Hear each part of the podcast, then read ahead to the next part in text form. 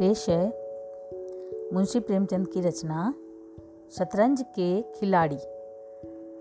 वाजिद अली शाह का समय था। लखनऊ विलासिता के रंग में डूबा हुआ था। छोटे, बड़े, गरीब, अमीर, सभी विलासिता में डूबे हुए थे। कोई नृत्य और गान की मजलिस सजाता था तो कोई अफीम की पिनक ही में मज़े लेता था।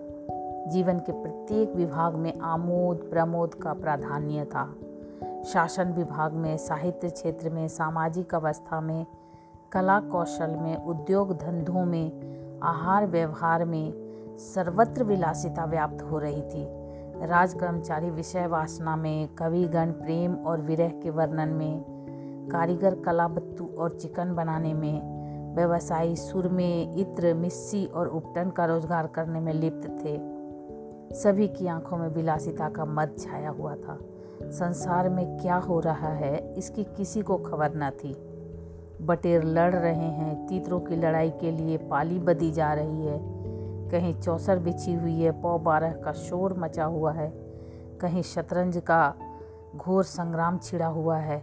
राजा से लेकर रंक तक इसी धुन में मस्त थे।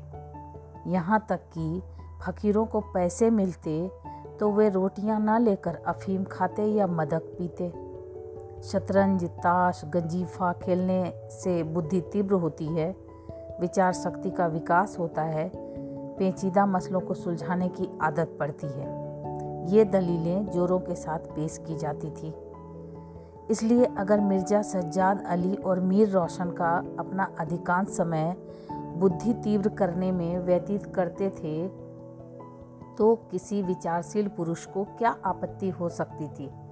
दोनों के पास मौरूसी जागीरें थी, जीविका की कोई चिंता न थी कि घर में बैठे चखोतिया करते थे। आखिर और करते ही क्या? प्रातःकाल दोनों मित्र नाश्ता करके विषाद बिछाकर बैठ जाते, मुहरे सज जाते और लड़ाई के दांव पेच होने लगते। फिर खबर ना होती कि कब दोपहर हुई, कब तीसरा पहर, कब शाम। घर के भीतर से बार बार बुलावा आता कि खाना तैयार है, यहाँ से जवाब मिलता, चलो आते हैं। दस्तर खान बिछाओ। यहाँ तक कि बाबरची बेबस होकर कमरे में ही खाना रख जाता था और दोनों मित्र दोनों काम साथ साथ करते थे। मिर्ज़ा सज्जाद अली के घर में कोई बड़ा बूढ़ा न था, इसलिए उन्हीं के दीवान खाने में बाजियाँ होती थी। मगर यह बात न थी कि मिर्ज़ा के घर के और लोग उनके इस व्यवहार से खुश हों।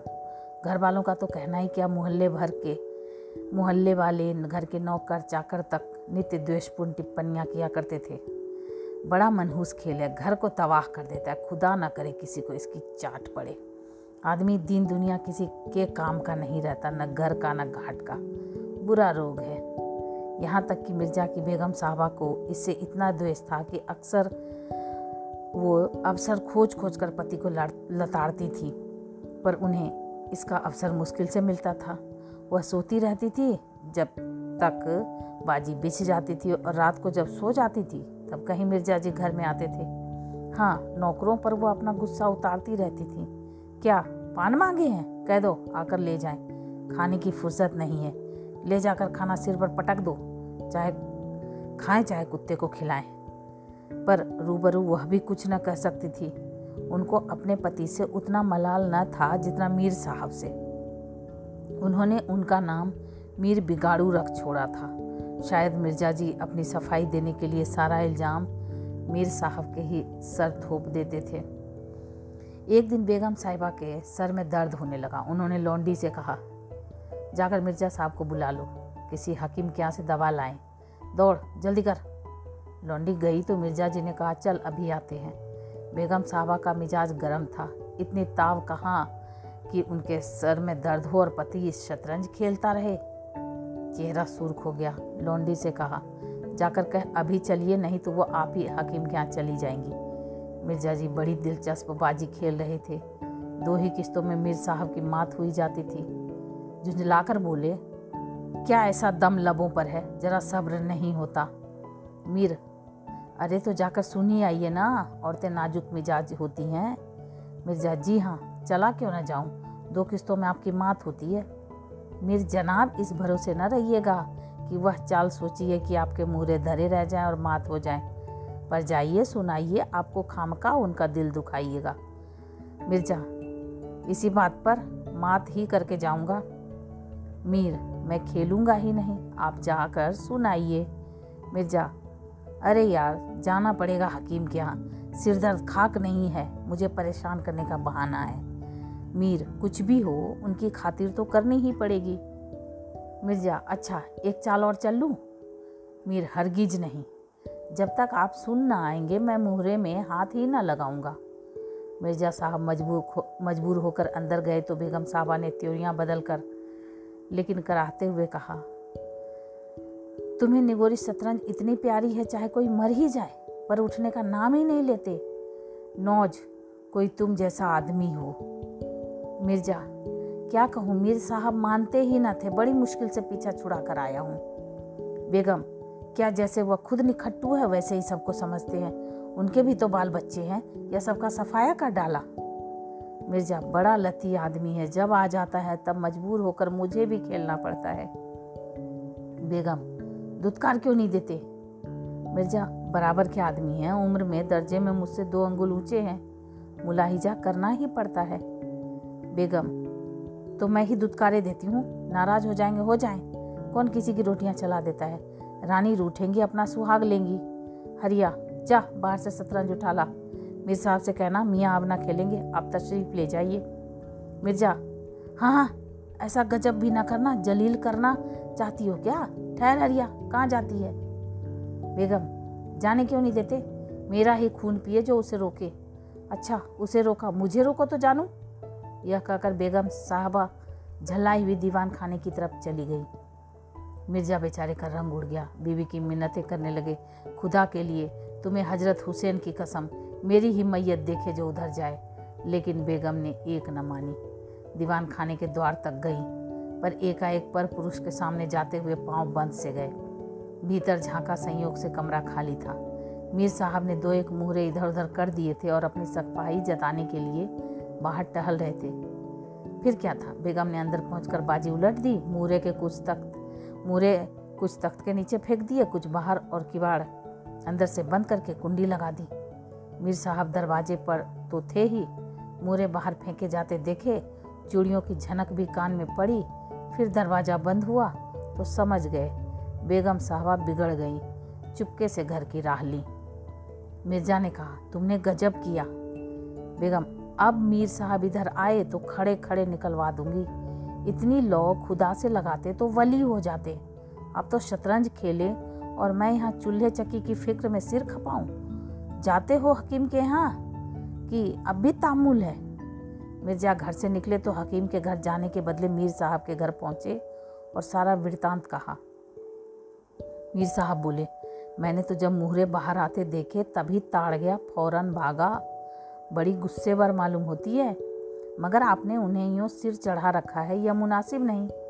उन्हें इससे क्या मतलब कि आप बाहर क्या करते हैं? घर का इंतज़ाम करना उनका काम है। दूसरी बातों से उन्हें क्या सरोकार? मिर्ज़ा, खैर, यह तो बताइए, अब कहाँ जमा होगा? मीर, इसका क्या गम है? इतना बड़ा घर पड़ा हुआ है, बस यहीं जमे। मिर्ज़ा, लेकिन बेगम साहबा को कैसे मनाऊँगा? घर पर बैठा रहता था, तब तो वो इतना बिगड़ती थी। यहाँ बैठक होगी तो शायद ज़िंदा न छोड़ेंगी। मीर अजी बकने भी दीजिए। दो चार रोज में आप ही ठीक हो जाएँगी। हाँ आप इतना कीजिए कि आज से जरा तन जाइए। मीर साहब की बेगम किसी अज्ञात कारण से मीर साहब का घर से दूर रहना ही उपयुक्त समझती थी। इसलिए वह उनके शतरंज प्रेम की कभी आलोचना न करती थी। बल्कि कभी कभी मीर साहब को देर हो जाती तो याद दिला देती थी। इन कारणों से मीर साहब को भ्रम हो गया था कि मेरी स्त्री अत्यंत विनयशील और गंभीर है। लेकिन जब दीवान खाने में बिसात बिछने लगी और मीर साहब दिन भर घर में रहने लगे तो बेगम साहब को बड़ा कष्ट होने लगा। उनकी स्वाधीनता में बाधा पड़ गया। दिन भर दरवाजे पर झांकने को तरस जाती। उधर नौकरों में भी कानाफूसी होने लगी कि अब तक दिन भर पड़े पड़े मक्खियाँ मारा करते थे, घर में कोई आए कोई जाए उनसे कुछ मतलब न था। अब आठों पहर की धौस हो गई। पान लाने का हुक्म होता कभी मिठाई का, और हुक्का तो किसी प्रेमी के हृदय की भांति नित्य जलता ही रहता था। वे बेगम साहबा से जा जा कर कहते, हुजूर मियाँ के शतरंज तो हमारे जी का जंजाल हो गई। दिन भर दौड़ते दौड़ते पैरों में छाले पड़ गए। यह भी कोई खेल है कि सुबह को बैठे तो शाम कर दी? घड़ी आध घड़ी दिल बहला के लिए खेलना बहुत है। खैर, हमें तो कोई शिकायत नहीं। हुजूर के गुलाम हैं, जो हुक्म होगा बजा ही लाएँगे। मगर यह खेल मनहूस है। इसका खेलने वाला कभी पनपता नहीं। घर पर कोई न कोई आफत ज़रूर आती है। यहाँ तक कि एक के पीछे मोहल्ले के मोहल्ले तबाह होते देखे गए हैं। सारे मोहल्ले में यही चर्चा रहती है। हुजूर का नमक खाते हैं, अपने आका की बुराई सुन सुनकर रंज होता है। मगर क्या करें? इस पर बेगम साहबा कहती हैं। मैं तो खुद इसको पसंद नहीं करती, पर वह किसी की सुनते ही नहीं क्या किया जाए। मोहल्ले में जो भी दो चार पुराने ज़माने के लोग थे, आपस में भांति भांति की अमंगल कल्पनाएँ करने लगे। अब खैरियत नहीं। जब हमारे रईसों का यह हाल है तो मुल्क का खुदा ही हाफिज। यह बादशाहत शतरंज के हाथों तबाह होगी। आसार बुरे हैं। राज्य में हाहाकार मचा हुआ है, प्रजा दिन दहाड़े लूटी जाती थी। कोई फरियाद सुनने वाला न था। देहातों की सारी दौलत लखनऊ में खींची आती थी और वह वेश्याओं में, भाड़ों में और विलासिता के अन्य अंगों की पूर्ति में उड़ जाती थी। अंग्रेज़ कंपनी का ऋण दिन ब दिन बढ़ता जाता था। कमली दिन दिन भीग कर भारी होती जाती थी। देश में सुव्यवस्था न होने के कारण वार्षिक कर भी वसूल न होता था। रेजिडेंट बार बार चेतावनी देता था, पर यहाँ तो लोग विलासिता के नशे में चूर थे। किसी के कानों पर जू न रेंगती थी। खैर, मीर साहब के दीवान खाने में शतरंज होते कई महीने गुजर गए। नए नए नक्शे हल किए जाते नए नए किले बनाए जाते, नित्य नई व्यूह रचना होती। कभी कभी खेलते खेलते झोड़ हो जाती तू तू मैं मैं तक की नौबत आ जाती, पर शीघ्र ही दोनों मित्रों में मेल हो जाता। कभी कभी ऐसा भी होता कि बाजी उठा दी जाती, मिर्ज़ा जी रूट कर अपने घर चले जाते। मीर साहब अपने घर में जा बैठते, पर रात भर की निद्रा के साथ सारा मनोमालिन्य शांत हो जाता। प्रातःकाल दोनों मित्र दीवान खाने में आ पहुँचते थे। एक दिन दोनों मित्र बैठे हुए थे। शतरंज की दलदल में गोते खा रहे थे कि इतने में घोड़े पर सवार एक बादशाही फौज का अफसर मीर साहब का नाम पूछता हुआ आ पहुँचा। मीर साहब के होश उड़ गए। यह क्या बला सिर पर यह तलवी किस लिए हुई है? अब खैरियत नज़र नहीं आती है। घर के दरवाजे बंद कर लिए। नौकरों से बोले, कह दो, घर में नहीं है। सवार घर में नहीं है तो कहाँ है? नौकर, यह मैं नहीं जानता। क्या काम है? सवार काम तुझे क्या बताऊँगा? हुजूर में तलबी है। शायद फौज के लिए कुछ सिपाही मांगे गए हैं। जागीरदार हैं कि दिल लगी? मोर्चे पर जाना पड़ेगा तो आटे दाल का भाव मालूम हो जाएगा। नौकर अच्छा तो जाइए, कह दिया जाएगा। सवार कहने की बात नहीं है, मैं कल खुद आऊँगा, साथ ले जाने का हुक्म हुआ है। सवार चला गया। मीर साहब की आत्मा काँप उठी। मिर्ज़ा जी से बोले, कहिए जनाब, अब क्या होगा? मिर्ज़ा, बड़ी मुसीबत है, कहीं मेरी तलबी भी ना हो। मीर, कम वक्त कल फिर आने को कह गया है। मिर्ज़ा, आफत है और क्या, कहीं मोर्चे पर जाना पड़ा तो बेमौत मरे। मीर, बस यही एक तदवीर है कि घर पर मिलो ही नहीं। कल से गोमती पर कहीं वीराने में नक्शा जमे, वहाँ किसे खबर होगी? हज़रत आकर आप लौट जाएँगे। मिर्ज़ा, वल्लाह, आपको खूब सूझी। इसके सिवाय और कोई तदवीर ही नहीं है। इधर मीर साहब की बेगम उस सवार से कह रही थी, तुमने खूब धता बताया।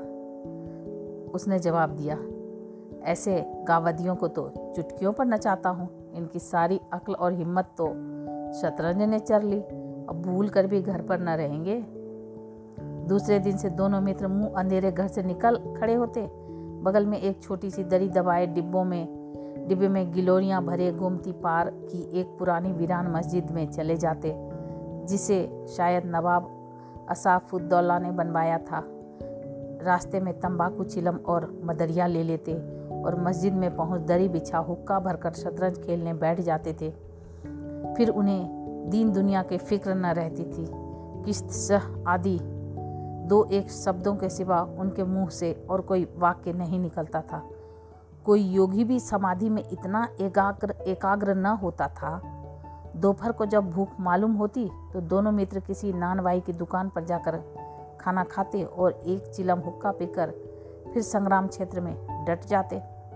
कभी कभी तो उन्हें भोजन का भी ख्याल न रहता था।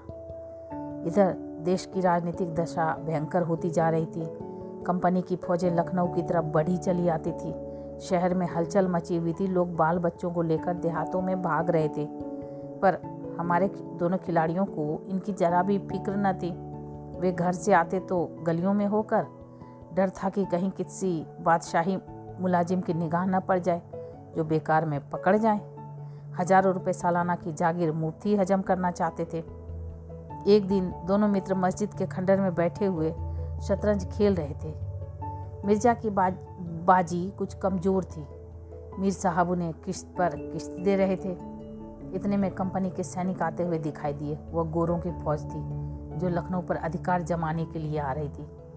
मीर साहब बोले, अंग्रेज़ी फौज आ रही है, खुदा खैर करे।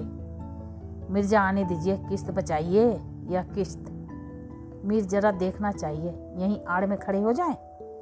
मिर्ज़ा देख लीजिएगा, जल्दी क्या है, फिर किश्त मीर तोप खाना भी है, कोई पाँच हज़ार आदमी होंगे। कैसे कैसे जवान है, लाल बंदरों के से मुँह। सूरत देखकर खौफ मालूम होता है। मिर्ज़ा, जनाब हीले ना कीजिए। ये चकमे किसी और को दीजिएगा, यह किश्त। मीर, आप भी अजीब आदमी हैं। यहाँ तो शहर पर आफत आई हुई और आपको किश्त की सूझी है। कुछ इसकी भी खबर है कि शहर गिर गया तो घर कैसे चलेंगे? मिर्ज़ा, जब घर चलने का वक्त आवेगा तो देखा जाएगा। यह किश्त, बस, अब की शय में मात है। फौज निकल गई। दस बजे का समय था। फिर बाजी बीच गई। मिर्ज़ा, आज खाने की कैसे ठहरेगी?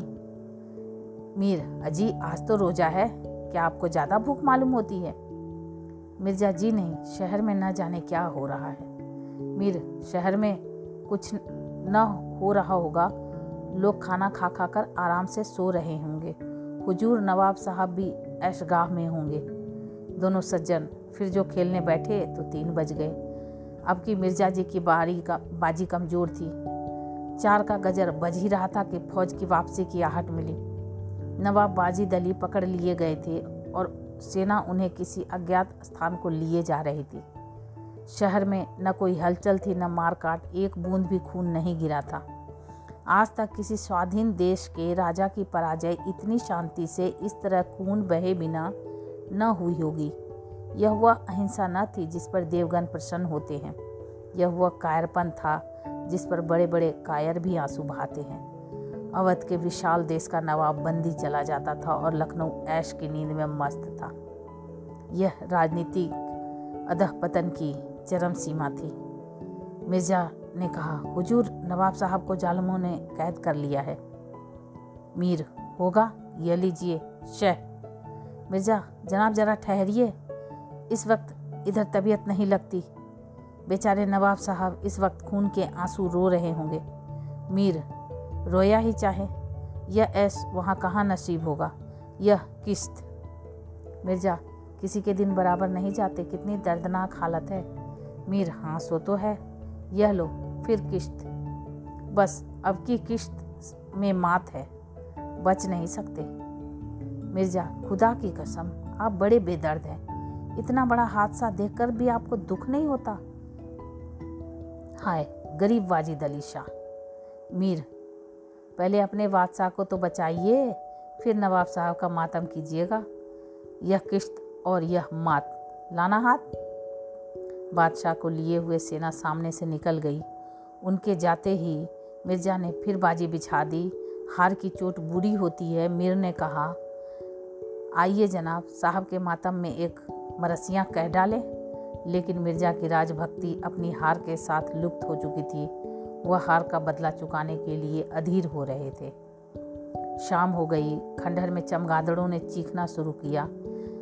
अबाबीलें आ आकर अपने घोंसलों में चिमटी पर दोनों खिलाड़ी डटे हुए थे। मानो दो खून के प्यासे सूरमा आपस में लड़ रहे हों। मिर्ज़ा जी ती, तीन बाजियाँ लगातार हार चुके थे। इस चौथी बाजी का रंग भी अच्छा न था। वह बार बार जीतने का दृढ़ निश्चय करके संभल कर खेलते थे। लेकिन एक न एक चाल ऐसी बेढब आ पड़ती जिससे बाजी खराब हो जाती थी। हर बार हार के साथ प्रतिकार की भावना और भी उग्र होती थी।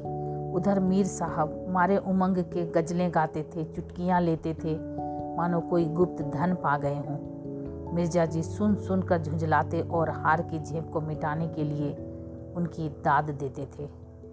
पर ज्यो ज्यो बाजी कमज़ोर पड़ती थी, धैर्य हाथ से निकला जाता था।